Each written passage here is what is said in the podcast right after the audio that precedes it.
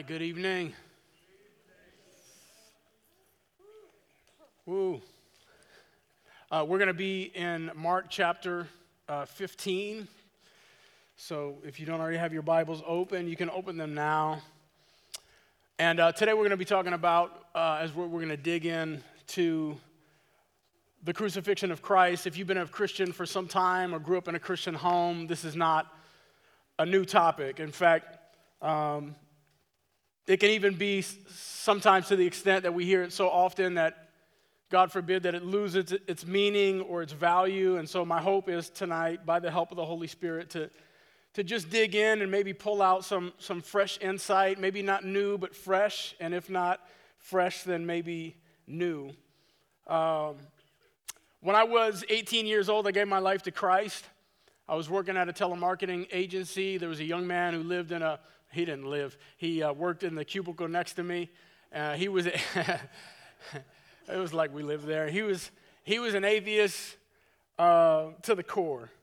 And I had given my life to Christ, and so they had seen the transformation from uh, popping pills with him to all of a sudden bringing my Bible to work with me. And so uh, this, this, this young man, this atheist, he could draw and so I asked him to draw me a picture of uh, Jesus on the cross. I took that picture home, I put it on my wall, and uh, this was what, 24 years ago now. I penned uh, what I'm going to call tonight a spoken word. It was a rap at the time. But it says, Can you imagine it? Hanging there, bleeding to death, wheezing for breath, your stomach hurts because you got beat in the chest. You're all bloody from the feet to your head. From the look of things, you would think you'd be dead, but you're not because you got to finish the work. Every second's like a minute. Every minute it hurts. You screaming in pain. Oh God, screaming his name. Why have you forsaken me? This is the reason I came. You crying inside, but you can't cry from your eyes because your face is so swollen that it's driving you blind. Your back aches because pressure is applied to your spine when you press upon your feet because you're trying to climb up the cross just to get a gasp of air. And meanwhile, everybody laughs and cheers. It's only been 10 minutes, but it feels like half a year. The Roman soldiers grab and tear at your clothes, leaving your private exposed, humiliated is how you die for the throne. And they witness at the sight of your death, and they watch you as you fighting for breath. Every insult feels like a knife in your chest, and blood drips down your neck from the spikes in your head the crown of thorns, somebody sound the horn because the curtain from the temple, yo, they found it torn. That means salvation's free. He paid the fee. I once was blind, but now he made me see. I went from pee wee to playing in the major leagues. The temple was destroyed in one day, but raised in three. Could you walk in his shoes, drink from his cup? He opened up his arms like, I love you this much. Could you do what he did and die so that we live? If you could, then your name is Jesus. Could you walk in his shoes, drink from his cup? He opened up his arms like, I love you this much. Could you do what he did and die so that we live? If you could, then your name is Jesus. Can you imagine it? Getting hit in the jaw with people standing over you yelling, Pick up the cross. They take a stick and strike you over the head over and over and over again. They beat you down. They smile when they see you frown. They spit in your face and laugh as you bleed on the ground. You try to get up, but you can barely walk. So they force another man to carry the cross. You've been condemned. All you did is give to men. You live for them, but they would rather live for sin. You never fought back, but you get whipped again. So hard that it rips your skin, betrayed by the kiss of a friend, slain by the fists of men. On a scale of one to five, the pain gets a 10. But you haven't even felt the half, felt the wrath, until you feel the cross rub against your back. Thoughts on life and death are running through your mind, and splinters from the wood are running through your spine. This is worse than any story in the New York Times. They found you guilty and never even knew your crime. Every woman and man is there. They stand and stare and watch as you hang like a chandelier. Can you bear the nails in both your legs, both your arms, even though you know they're wrong? Can you imagine it? That's why I wrote this song. You can laugh, but it's you that the joke is on. Could you walk in his shoes, drink from his cup, he opened up his arms like, I love you this much. Could you do what he did and die so that we live? If you could, then your name is Jesus. They drove nails through his hands. You could see the blood squirt. Now I know what they mean when they say that love hurts. Imagine torture. Only this is much worse. Just the thought makes me want to hit the ground and hug dirt. Why'd he do it for me? I wouldn't have done it for him. I'm not a righteous man. Matter of fact, I'm nothing but sin. I'm not clean. I got dirt stuck to my skin. And it's like I'm proud of it. So I cuss and I grin. I said, I hate you. And he told me that he loved me. I stabbed him in his back and he turned around and hugged me. They beat him when instead they should have mugged me, should have left me on the cross and watched the blood leak. My tongue speaks. All I do is curse and lie. That's why I deserve to die. Go to hell, man. I should be the first to fry, but they gave him the blame like he was worse than I, worse than he, worse than she, straight up cold blooded murder in the first degree. You ain't got to go to church to believe because you heard it from me. Just close your eyes and think of the murderous scene. Could you walk in his shoes, drink from his cup? He opened up his arms like, I love you this much. Could you do what he did and die so that we live? If you could, then your name is Jesus.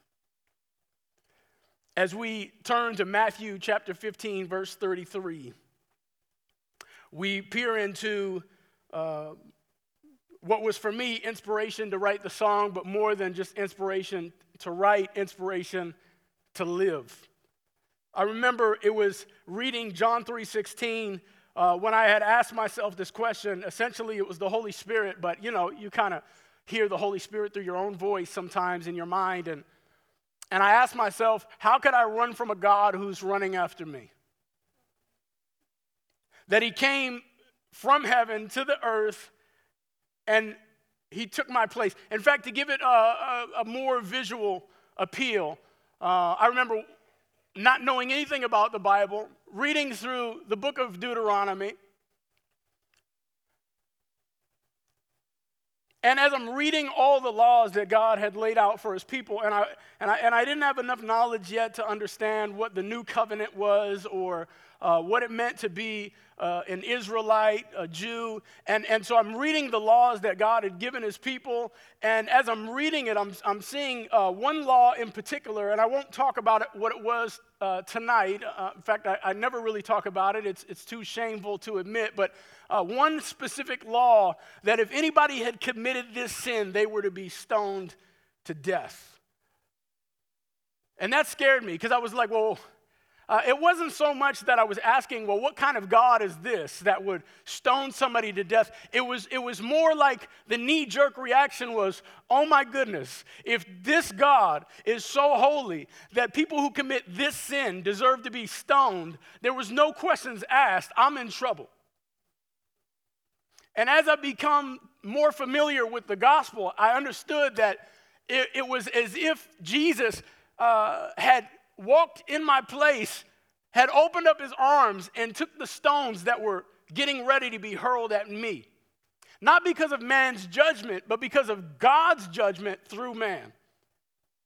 That they had the right, as it were, to put me to death.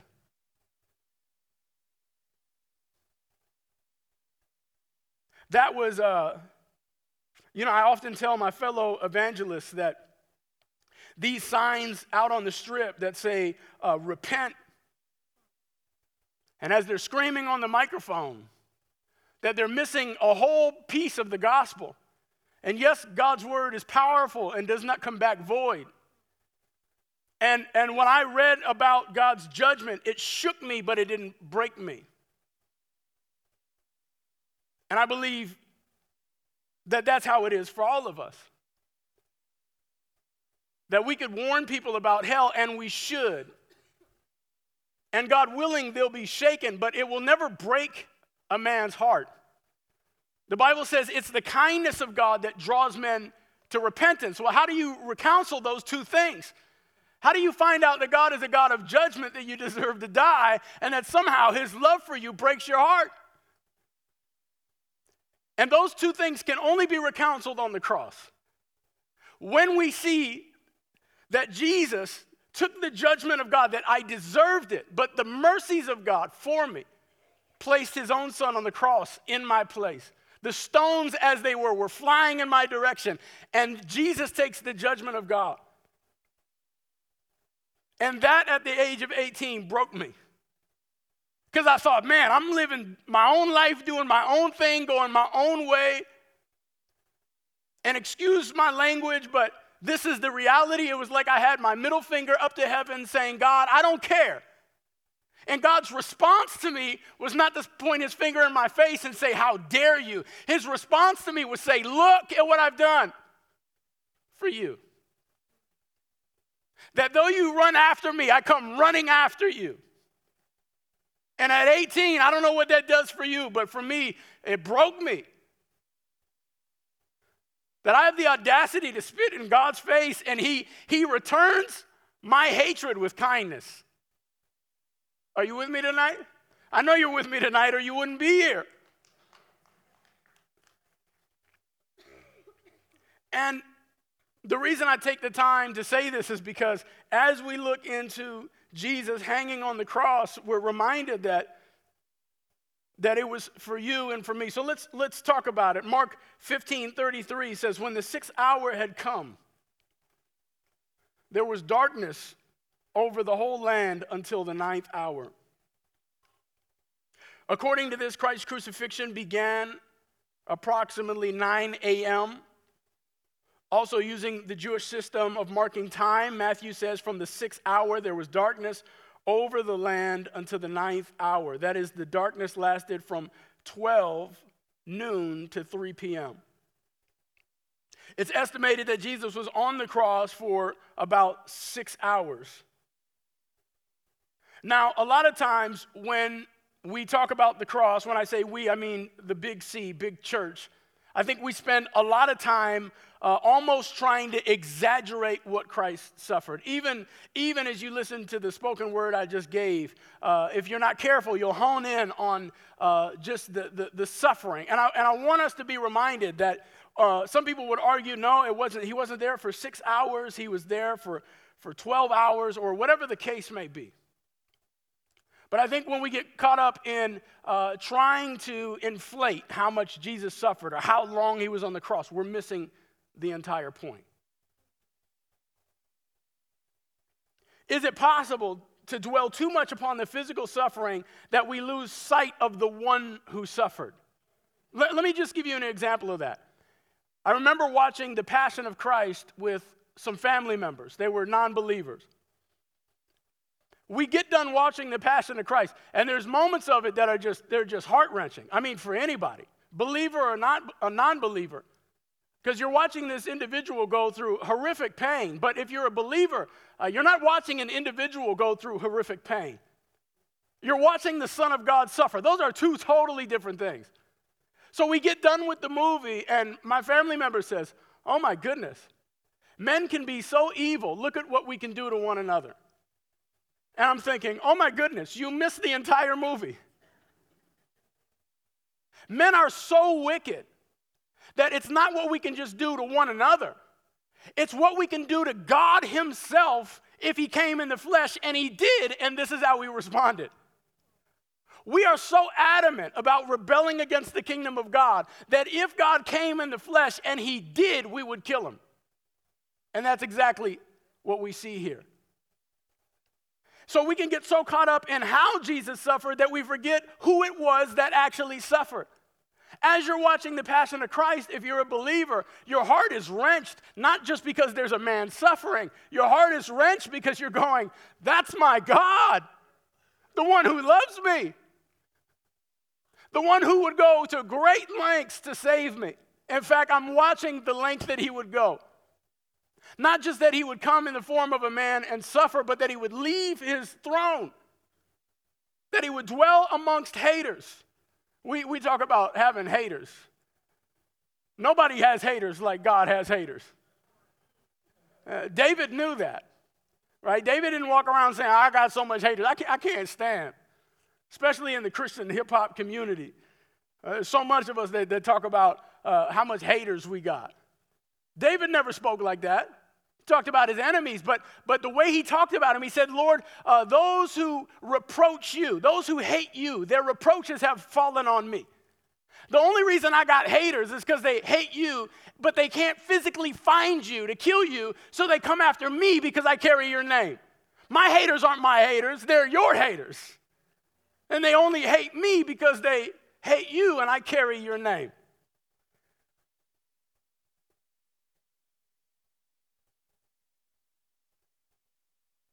Verse 34 says, And at the ninth hour, Jesus cried with a loud voice, Eli, Eli, Lama Sabachthani, which means, My God, my God, why have you forsaken me? I think there's, there's three reasons, maybe more, that Jesus prayed this specific prayer. Uh, first of all, it's a sign that Jesus was truly under the crushing judgment of God.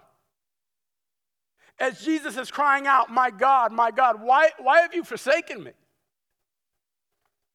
Isaiah 53 10, which I, I want to remind you that Isaiah, uh, that the book of Isaiah was written 700 years before Jesus the Messiah steps on the scene. And here's what he wrote He said, Yet it was the will of the Lord to crush him. He has put him to grief when his soul makes an offering for guilt.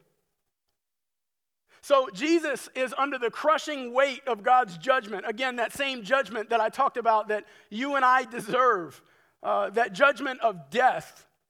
And yet Jesus steps in our place and he takes uh, God's judgment on our behalf. And if we were to just kind of say, well, what was it that, that, that Jesus really agonized over in the, uh, not only um, on the cross, but in moments before the cross, as, as Pastor Josh uh, reminded us a couple weeks ago, that uh, Jesus was in the Garden of Gethsemane and he was praying and he was praying to the point that he sweat drops of blood. He was agonizing about what it was he had to face. Now, I would ask you, was he just agonizing over the torture? Is, is, is that really, uh, is it that simple? And I don't think it is. Be, in fact, let me just make the argument a, a, little stronger is that there are many people uh, we could argue that have suffered uh, to some degree. Take what I'm saying lightly now. I'll, ex- I'll explain. I'll I'll retract this statement in just a second. There are some people who have physically suffered in greater degrees than Jesus did, possibly. Now, you could also make the argument that Jesus suffered in a way that no man ever suffered because Jesus was empowered by the Holy Spirit. And so, therefore, though he should have died a long time ago, he was able, by the strength of God, to keep enduring the suffering. So I think you could maybe make the argument that Jesus physically suffered greater than any man, but I just want to remind you there have been people who have been martyred, and not just Christians that have been martyred, but people who have been martyred for their faith. I just happened to uh, see on Facebook the other day, uh, uh, uh and I didn't take the time to write it down. I didn't know I'd bring it up to this, uh, this evening, but it was a statue of a, of a saint, you know, as they would call him, a believer who was martyred and skinned alive his entire body. And so the statue, you can see every ligament and every muscle in his body, and yet he's still standing there because he's still alive. So when Jesus is agonizing in the garden, is it just the physical suffering that he's agonizing over? Surely there are others who have suffered in, in, in, in like degrees. In fact, we know that Peter was, uh, history tells us that he was crucified in the same manner, only upside down, because he refused to be crucified in the same manner of his Lord. So, if I were to just ask the question, then what was it that Jesus agonized over? What was it that he suffered on the cross? Uh, I'm just gonna, I don't think that by any stretch of the imagination I can clearly lay it out before us tonight. I don't think we'll ever know until we stand before him, but there's a few things I just wanna mention. Uh, number one, as I said, was, he was under the judgment of God. But that judgment was displayed in the fact that God had removed his hand of protection over Jesus. There, there was no more protecting Christ. What, what do you mean when, when, you say protecting Christ? I want to remind you in Luke chapter 4, uh, 29, there was many ways in which God uh, aided Jesus while he was in human flesh. Remember when Jesus was in the wilderness? and he was tempted by the devil. And then the scripture says that uh, though, though he was weak uh, and, and, and, and hungry, that what happened then? That angels came and they ministered to him. In Luke chapter 429, it says they, they got up. This is after Jesus declares himself to be the Messiah. He had just revealed himself in the scroll in the book of Isaiah, said, It, it, it is me of whom it is written. They thought that was pretty cool at first, but when Jesus uh, began to proclaim some other things, they didn't like that. And it says they got up, drove him out of the town, took him to the brow of a hill on which the town was built in order to throw him off the cliff. Then the next verse says, But he walked right through the crowd and went his way. And went on his way. Well, what happened there? How, how, uh, I mean, they, they had just pushed him to the precipice of the city. They're getting ready to throw him off. And then the next verse says, and he just walked away. Well, how did that happen? It's because God's hand of protection was upon him. And though they wanted to get rid of him, they couldn't. In fact, there were many times where Jesus said, It's not yet my time. It's not yet my time. In fact, when it was finally his time, remember he tells Pilate, uh, Pilate says, Speak up, come on, say something, say something. You know that I have the right to crucify you or not crucify you. And what does he tell Pilate? He says, You have no right other than that which God has given to you. You don't take my life from me, I lay it down and I raise it back up again. In other words, nobody was able to grab hold of Jesus they, they, they couldn't even drag him where they wanted to take him until, until God said, okay, now it's time. But when it's time, though, it was as though God's hand of protection was fully removed off of Jesus. And now men were able to do whatever it is that they had pleased. And God allowed it. So I, I, think as we, as we think about uh, what it was that Jesus agonized over, uh, this is just one aspect that maybe we can just kind of lean into and say, uh, wow, for the first time, Jesus was getting ready to experience what it was like for the Father to just give him over. I'm not saying that they weren't still connected. I think that would be an impossibility. Some people would say that Jesus was separated from the Father on the cross. I, I don't think that's possible. The two are one. But there is a sense that Jesus, in his human nature, that God allows him just to get handed over, no protection. Whatever they want to do with you, it's, that's it. But can you imagine that also from an emotional standpoint, where, where, where the Father just hands you over? No wonder why Jesus cries out, My God, my God, why have you forsaken me? Another aspect in which we see the shame, and by the way, I meant to uh, just point us to Hebrews chapter 12 too, as a, as a hint to what Jesus agonized about knowing that he was going to face the cross. It says this in Hebrews 12, 2 Jesus endured the cross for the joy set before him, despising the shame. So, what was it that he, that he despised about the cross? What was it that he agonized over? Was it just the mere torture that he had to face? Is that what scared him? Or was it what the torture represented? That God had removed his hand of protection and that the judgment that you and I deserve was now falling upon the Son. Uh, furthermore, I, I, I think the shame that Jesus experienced was God's displeasure of sinners now falling on Christ. Remember that the Father and the Son have always been in perfect unity, that the Father takes pleasure in the Son and the Son takes pleasure in the Father. This has been going on forever. In fact, we can even make the argument that this is how creation came to be. That you and I were created for this purpose to enjoy what God has been enjoying from all eternity. Let me say that again.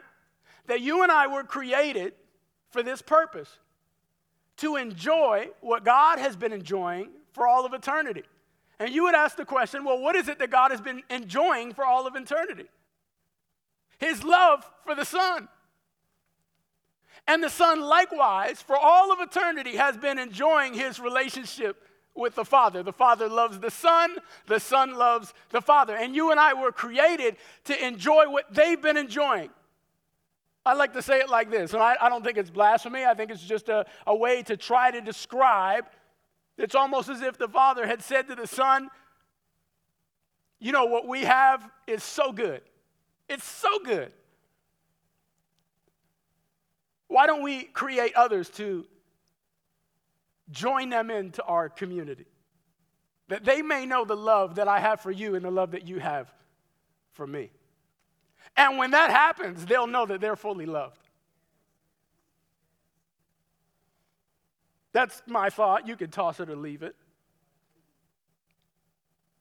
But now, for the first time, Jesus in human flesh no longer has the, let me say it like this feels the displeasure of the Father as his displeasure for sinners falls upon Christ. Meaning that Jesus is now being treated as a sinner. I mean, that is what you mean when you say that Jesus died on the cross for you, isn't it?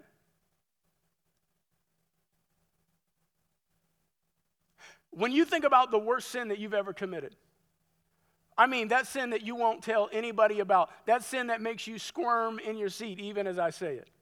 Almost as it's an embarrassment, as if somehow it could just magically pop up on the screen. What if? That on that day, when Jesus is on the cross, God looks at your sin, and instead of punishing you for what you did, Jesus is actually getting punished for what you did. He took your place. God's displeasure for your action and mine, God pours it out on Christ. God removes his t- protection. God shows his displeasure for sin. The judgment of sin falls on Christ. 2 Corinthians 5 21 says, uh, we're told what happened transactionally when Jesus died on the cross. It says he made the one who did not know sin to be sin for us so that we might become the righteousness of God in him. That does not mean, and I want to specify, because I've, I've, heard, I've heard some preachers, a preacher in particular, I won't name his name, go off on a tangent and just say the most blasphemous things. And he says, This means that when Jesus was on the cross, he became sin. And every sin that we have ever committed, that Jesus uh, embodied that on the cross. And he, and he took that somewhere that it didn't need to go. That does not mean that Jesus became the embodiment of sin and that, and that all of a sudden he felt all the guilty pleasures that you and I feel. That's not what this is saying. What it is saying is that every guilty pleasure which incurs God's wrath, Jesus embodied that punishment. Are you with me? that he died the death that is deserved. Here's the second thing I think that this prayer alludes to My God, my God, why have you forsaken me? It also shows simultaneously not, that not only was God pouring out his displeasure on sinners, on Christ, but that at the same time, Jesus still had the pleasure of God. That Jesus was pleasing the Father in his sacrifice. Well, where do you get that from? Well, listen to his prayer. He says, My God, my God. Are you with me? He's still acknowledging that, that God is his God. And that the life that he's laying down, he's laying it down for the Father. Isaiah 53:10, again, I, I, just I cannot stress it enough. This was written 700 years ago, not in theory. This is a, this is a historical fact that the book of Isaiah was written 700 years before the crucifixion. And yet, listen to what Isaiah 53 says. Starting at verse 10, you can read the whole chapter. It's amazing. Yet it is the will of the Lord to crush him. He has put him to grief when his soul makes an offering for guilt. He shall see his offspring. He shall prolong his days. Wait a minute. So, this one individual is crushed for the guilt of others. God puts him to grief. And then in the next verse, it says, He shall see his offspring, he shall prolong his days. Well, wait a minute. If he dies, and indeed this one does die, we'll read a little bit later how it actually talks about how he's going to make his grave with the wicked and the rich in his death. So, how is it that this one dies that Isaiah the prophet's talking about, and yet at the same time it says he's going to prolong his days? That only makes sense if the prophet is talking about somebody who resurrects from the dead and then sees the fruit of his death. You with me? Therefore, I will divide him a portion with many, and he shall divide the spoil with the strong, because he poured out his soul to death and was numbered with the transgressors. Yet he bore the sin of many and makes intercession for the transgressors. Isaiah 53 alludes to the fact that though God is crushing him, God is pleased with the sacrifice that he's making. So much so that he's going to allow him to see the fruit of his labor. And by the way, what is the fruit of Jesus' labor? Somebody say it out loud. What is the fruit of Jesus' labor? That he endured the cross for the joy that was set before him. What is the joy that was set before him? You and I are the fruit of his labor. You and I are the joy that Jesus has in presenting us to the Father. And number one, in pleasing the Father by uh, fulfilling the task which God had sent him to do. But then number two, by bringing us into relationship. And those two things aren't separate, they're one and the same. Because this was the will of the Father that none should perish, but everyone should believe in him and have everlasting life. And it pleased Jesus to uh, fulfill the will of God, and it pleased the Father to crush him. That his blood would make atonement for our sins. Here's the third reason that I believe that uh, Jesus cried out, My God, my God, why have you forsaken me? is because it was a fulfillment of prophecy. Now, I just read to you Isaiah 53. Now, I'd like to read to you Psalm 22. It's not just uh, like Jesus was praying in the likeness of Psalm 22. Jesus, when he prayed, My God, my God, why have you forsaken me, was actually quoting Psalm 22. And I would remind you as well that Psalm 22 was written a thousand years prior to Jesus' dying on the cross. And this is what Psalm 22 says My God, my God, why have you forsaken me? Why are you so far from saving me from the words of my groaning? Oh my God, I cry by day, but you do not answer, and by night, but I find no rest. If you keep reading and you go down to verse 14, it says, I'm poured out like water, and all my bones are out of joint, which, by the way, that's what happens when you're crucified, right? If you've seen the Passion, uh, there's one nail over here, and then they have to stretch uh, the, the other hand all, so far that the bones become dislocated. My strength is dried up like a, a potsherd that's a, a piece of pottery because you know it's put in the oven and uh, it loses all of its moisture and it dries up. He describes that that's what his, his tongue is like. It, my tongue sticks to my jaws. You lay me in the dust of death, for dogs encompass me. A company of evildoers encircle me. They have pierced my hands and feet. I can count all my bones. They stare and gloat over me. They divide my garments among them. And for my clothing they cast lots, which, dare I say, ironically, not ironically, a fulfillment of prophecy, that after uh, Jesus had died, they actually argued over his garments. And they, and they couldn't decide who was going to get his garments. It was kind of like in jest, kind of making fun. Well, I want, I want, I want his clothes. No, no, I want his clothes. And so, uh, so what they did is they, they, they cast lots. They they tore his clothes and divided them. Psalm 22, written a thousand years before the crucifixion of Christ, gives in great detail. So it's no wonder when Jesus is on the cross crying out, My God, my God, why have you forsaken me? It's not only as though he's feeling the judgment of God and this emotion is drawing scripture out of him, right? You know, when you were, before you were, uh, before you gave your life to Jesus, you, you come up on a, on a car, you weren't paying attention, and you go to slam on your brake, and, and whatever was in you would come out, and before you'd be like, oh, right?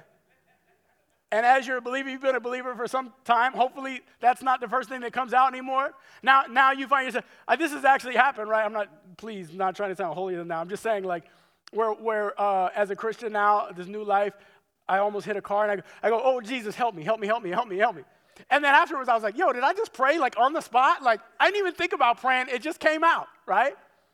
When you're, when, and I think there's a sense in which Jesus is so saturated with the Word of God that it just comes out. But there's another sense in which Jesus wants us to know that He's fulfilling Scripture. that what happened to him is not by circumstance or by chance, but that this was ordained by God. That if you go back and study the scriptures, you'll see a thousand years ago what was written is now happening. And so Jesus is actually pointing us. And you go, where? Where? Where in the scripture did it say this? And then Jesus says, My God, my God, why have you forsaken me? And if you're a, a student of the scriptures, you go, Where is that? I've heard that before. That's in, that's in Psalms. And then you go, you read the book of Psalms, and you come across this verse, and you're like, oh my goodness, it actually says they pierced my hands and my feet. This was before crucifixion was ever even invented. And then you find out later that they were making fun of him and they actually cast lots. It's like a, rolling of the dice for his clothes. And you're like, it says that too. No wonder why Jesus quoted this verse. He wanted us to know that this was the fulfillment of God's plan, that none of this was by accident. Verse 35 says, And some of the bystanders hearing it said, Behold, he's calling Elijah. Now, he wasn't, he was calling on God, but they, they, they kind of did a play on words and said, oh, see, he's calling out on Elijah. And someone ran and filled a sponge with sour wine, put it on a reed, and gave it to him to drink, saying, Wait, let us see whether Elijah will come and take him down. They had mistaken his calling for God to be the calling of Elijah. Matthew Henry, a, uh, a commentary concludes that they, misunderstood, uh, they misunderstood on purpose. They said it aloud to taunt him, as if to say, uh, Look, God won't even hear him pray. He has to call out on one of the prophets. And of course, this would also be an accusation of idol worship. And the following verse tends to lead us in that exact direction. Or in that verse because then it says, well, let's wait and see. Uh, Elijah will come and take him down. In other words, God's not going to save him. Verse 37, and uh, we'll, we'll kind of end here, but I'll read the, the rest. And it says, And Jesus uttered a loud cry and breathed his last. And the curtain of the temple was torn in two from the bottom to the top. Is that what it said? No. It says from the top to the bottom. We'll talk about that. Let, let, me just read the rest of it. It says, And when the centurion who stood facing him saw that in this way he breathed his last, he said, Truly, this man was the Son of God. Hebrews 10:19 gives us a little expository on what happened when the earth had quaked.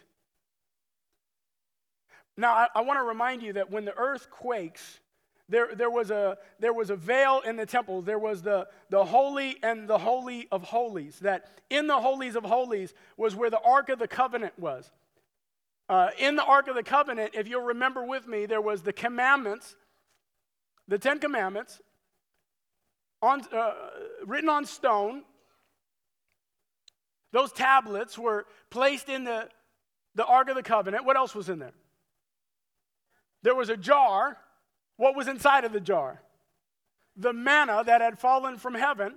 They had, they had taken some of the manna that God had used to preserve Israel with and feed them. They had put it in a jar as a, as a remembrance of God's provision. And the, the, the commandment was a remembrance of the covenant that God had made to be in relationship with his people. And there was a third item in the Ark of the Covenant. And that third item was, uh, I'm sorry? It was Aaron's budding rod. And Aaron's uh, budding rod was symbolic to the fact that, uh, that it was from Aaron, Aaron's lineage that uh, they would become uh, the high priest.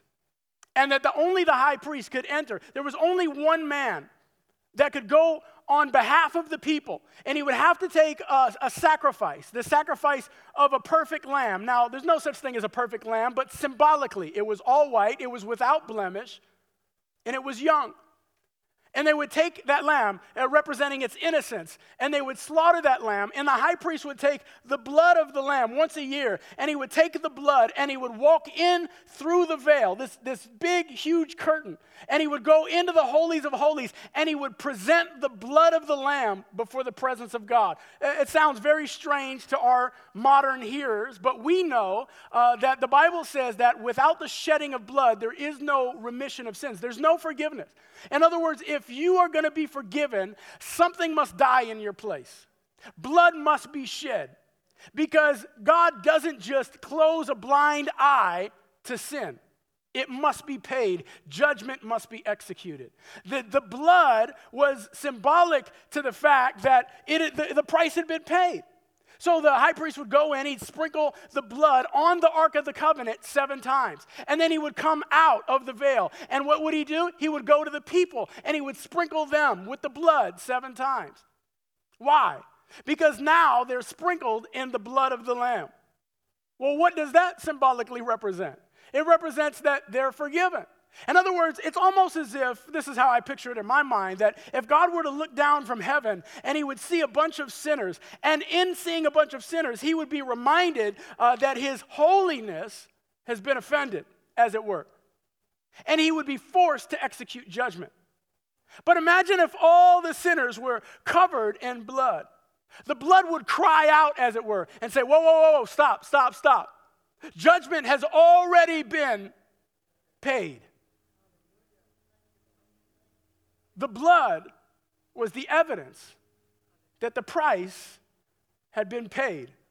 And in this way, God would keep in relationship with his people.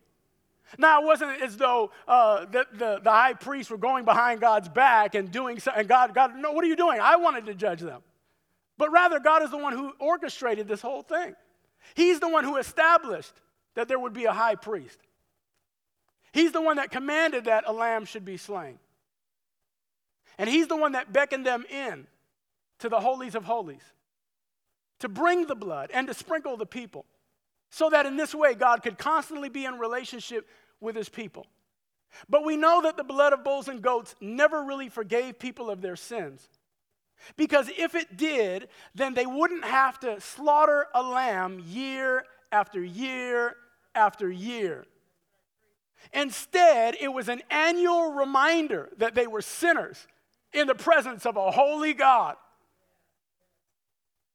And so every year they would look forward to the priest going in. Can you imagine? I mean, can you really imagine that you had committed some sin? I mean, you and I, you don't have to imagine too much, imagine it now. You know, when you come to church and you're reminded of the last thing that you did, can you imagine having to wait a whole year before you're forgiven again? Or at least from the standpoint that you can, uh, that you can rest assured, okay, whew, but, uh, but I got another imagery for you. Uh, what if you and the high priest weren't on good terms? And he was the one that was instructed to go into God's presence on your behalf. And you had just rubbed him the wrong way. I mean, things weren't for whatever reason, or maybe you had disrespected one of his family members.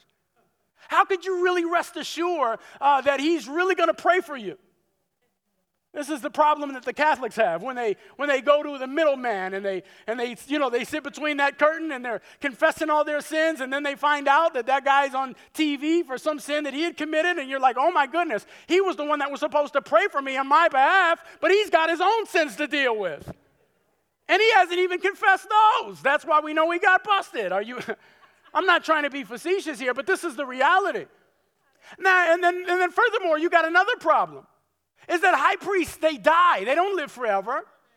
So, what happens when the guy that is supposed to intercede on your behalf and present blood on your behalf so that you'll be forgiven, what happens when he passes away?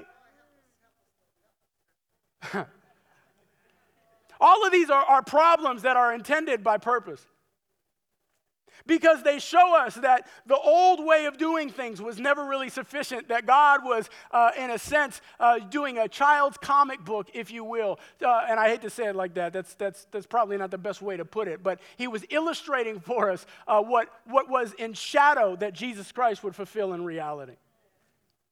Well, what did Jesus fulfill? Remember, John the Baptist says uh, to his disciples, Behold the Lamb of God who takes away the sin of the world. If you're a Jew, you're thinking uh, lamb, lamb, lamb, lamb. Why, why do you call him a lamb? Lambs get slaughtered. John the, my, John the Baptist, the guy that I look up to, he just called this guy Jesus. Not only calls him the Messiah, but, but calls him a lamb. A lamb that takes away sin. Those lambs are slaughtered. Why is this guy going to be slaughtered? And then, and then John the Baptist says, Go follow him. Follow him. Don't follow me, follow him. The only reason you're following me is so I can push you to him. And then they go hang around with Jesus, and Jesus keeps talking about being crucified and dying. They're like, what, what is going on? And then they find out later that,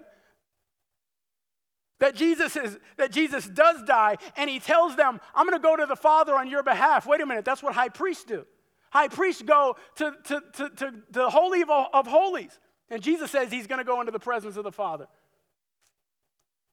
But the scripture tells us that the temple was the, the veil, that there was an earthquake, and, and the veil was torn, but it doesn't say from from bottom to top, which is really strange because if the earth shook and there was a veil that separated the Holy of Holies, God's presence, the Ark of the Covenant, where, where God's Spirit indwelled over the holies of holies, where the high priest would enter in and he'd enter into God's presence. And, and over the Ark of the Covenant was uh, what's called the mercy seat, where they would sprinkle the blood, the mercy seat, the seat of mercy. If you want mercy, this is how you get it. You got to come with blood. But, but through the presence of God and the place where the high priest would come in, there was a, a veil. And the high priest had to enter through this veil. So the scripture says that when Jesus dies on the cross, there's this, there's this earthquake and the veil is torn from top to bottom. But the weird part is that when there's an earthquake and the earth shifts, you would think that the, the, the curtain tears from bottom to top.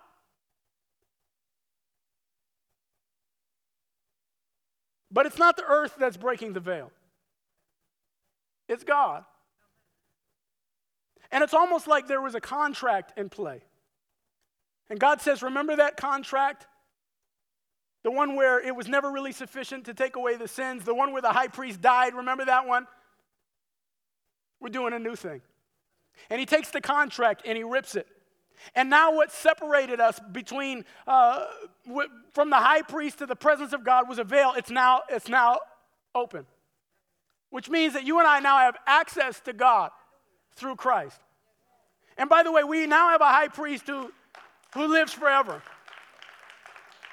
I'm closing, I promise, I promise. We now have a high priest who lives forever. We don't ever have to worry about Jesus dying and not being able to present his blood on our behalf. And by the way, he didn't just present a lamb, what did he present? He presented his own body. Jesus lives forever.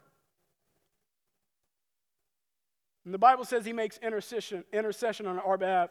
Therefore, brothers, since we have confidence to enter the of uh, the holy places by the blood of Jesus, by the new and living way that he opened up for us through the curtain, that is, through his flesh. That curtain represents his flesh. It was torn. And since we have a great high priest over the house of God, let us draw near with a heart of full assurance of faith, with our hearts sprinkled clean from an evil conscience, and our bodies washed with pure water.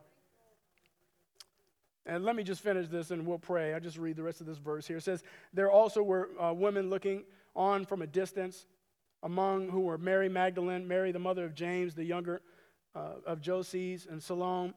When he was in Galilee, they followed him and ministered to him. And there were also many other women who came up with him to Jerusalem.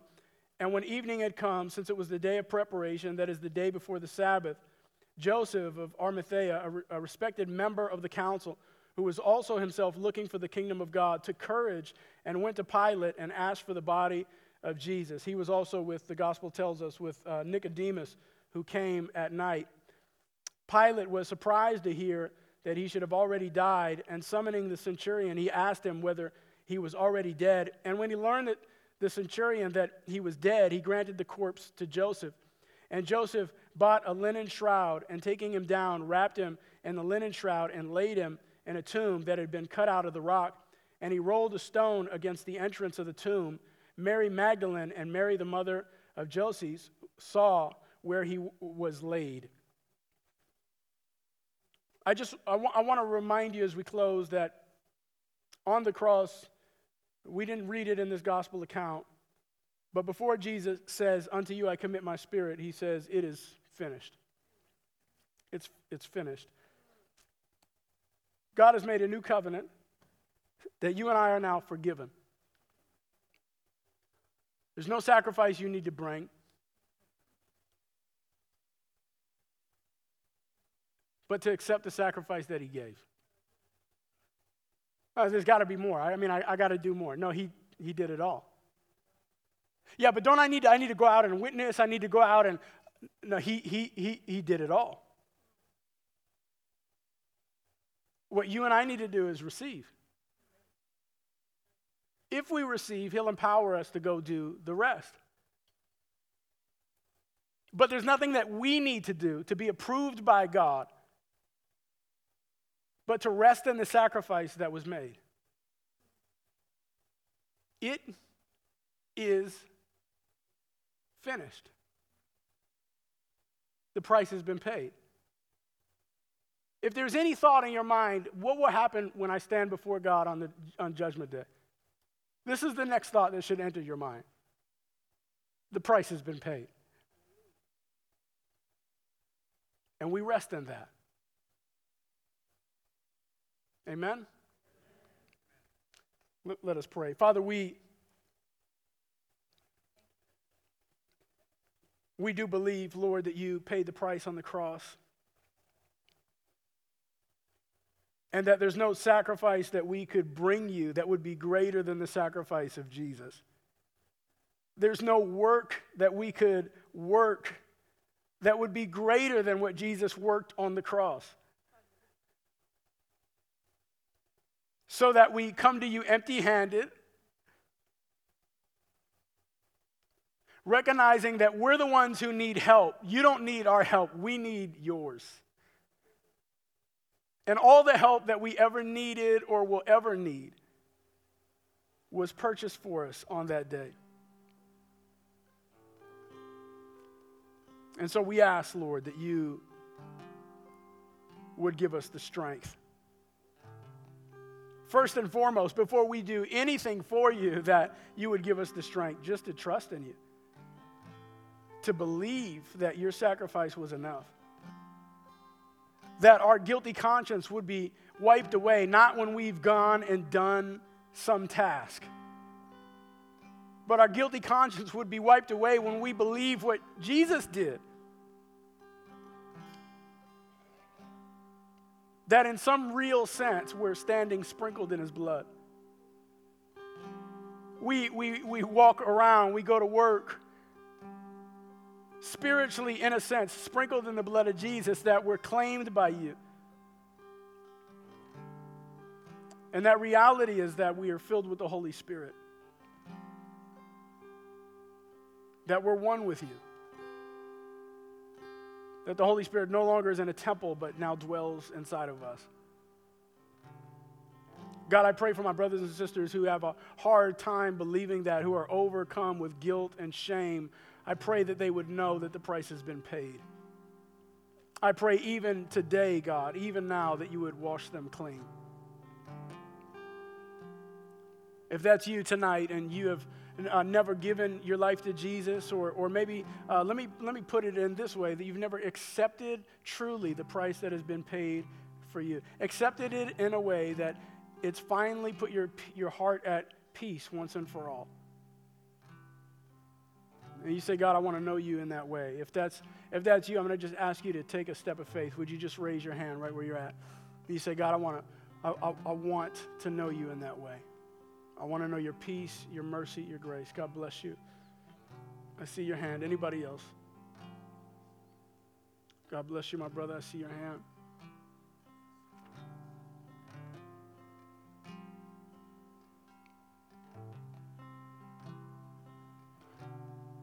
There's no other sacrifice that will ever be made to atone for your sins or mine. There's no other Messiah that's going to come And there's no other work that you could do that would please God more than what Christ has done. He is the only sacrifice. Are you willing to accept that? And are you willing to receive that? Just one last time tonight, if that's, if that's you, would you also raise your hand?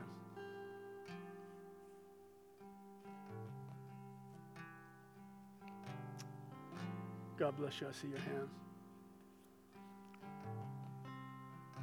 For those of you who, who raise your hand, I'm just going to have you right where you're at. I'm just going to pray with you. We're going to receive the gift by faith. And you can just ask God into your heart right, right now. You just follow after me. Repeat after me. Say this. Say, God, I believe that you love me. I believe that you sent your son to die for me. And I receive that gift tonight. I thank you that the veil has been torn, that there's no separation between your spirit and my life. I pray that you would help me to walk with you all the days of my life, that you would change me. God, I have nothing to offer you, but I receive what you're offering to me. I receive your Son. In Jesus' name. Amen. Amen. We're going to continue to worship.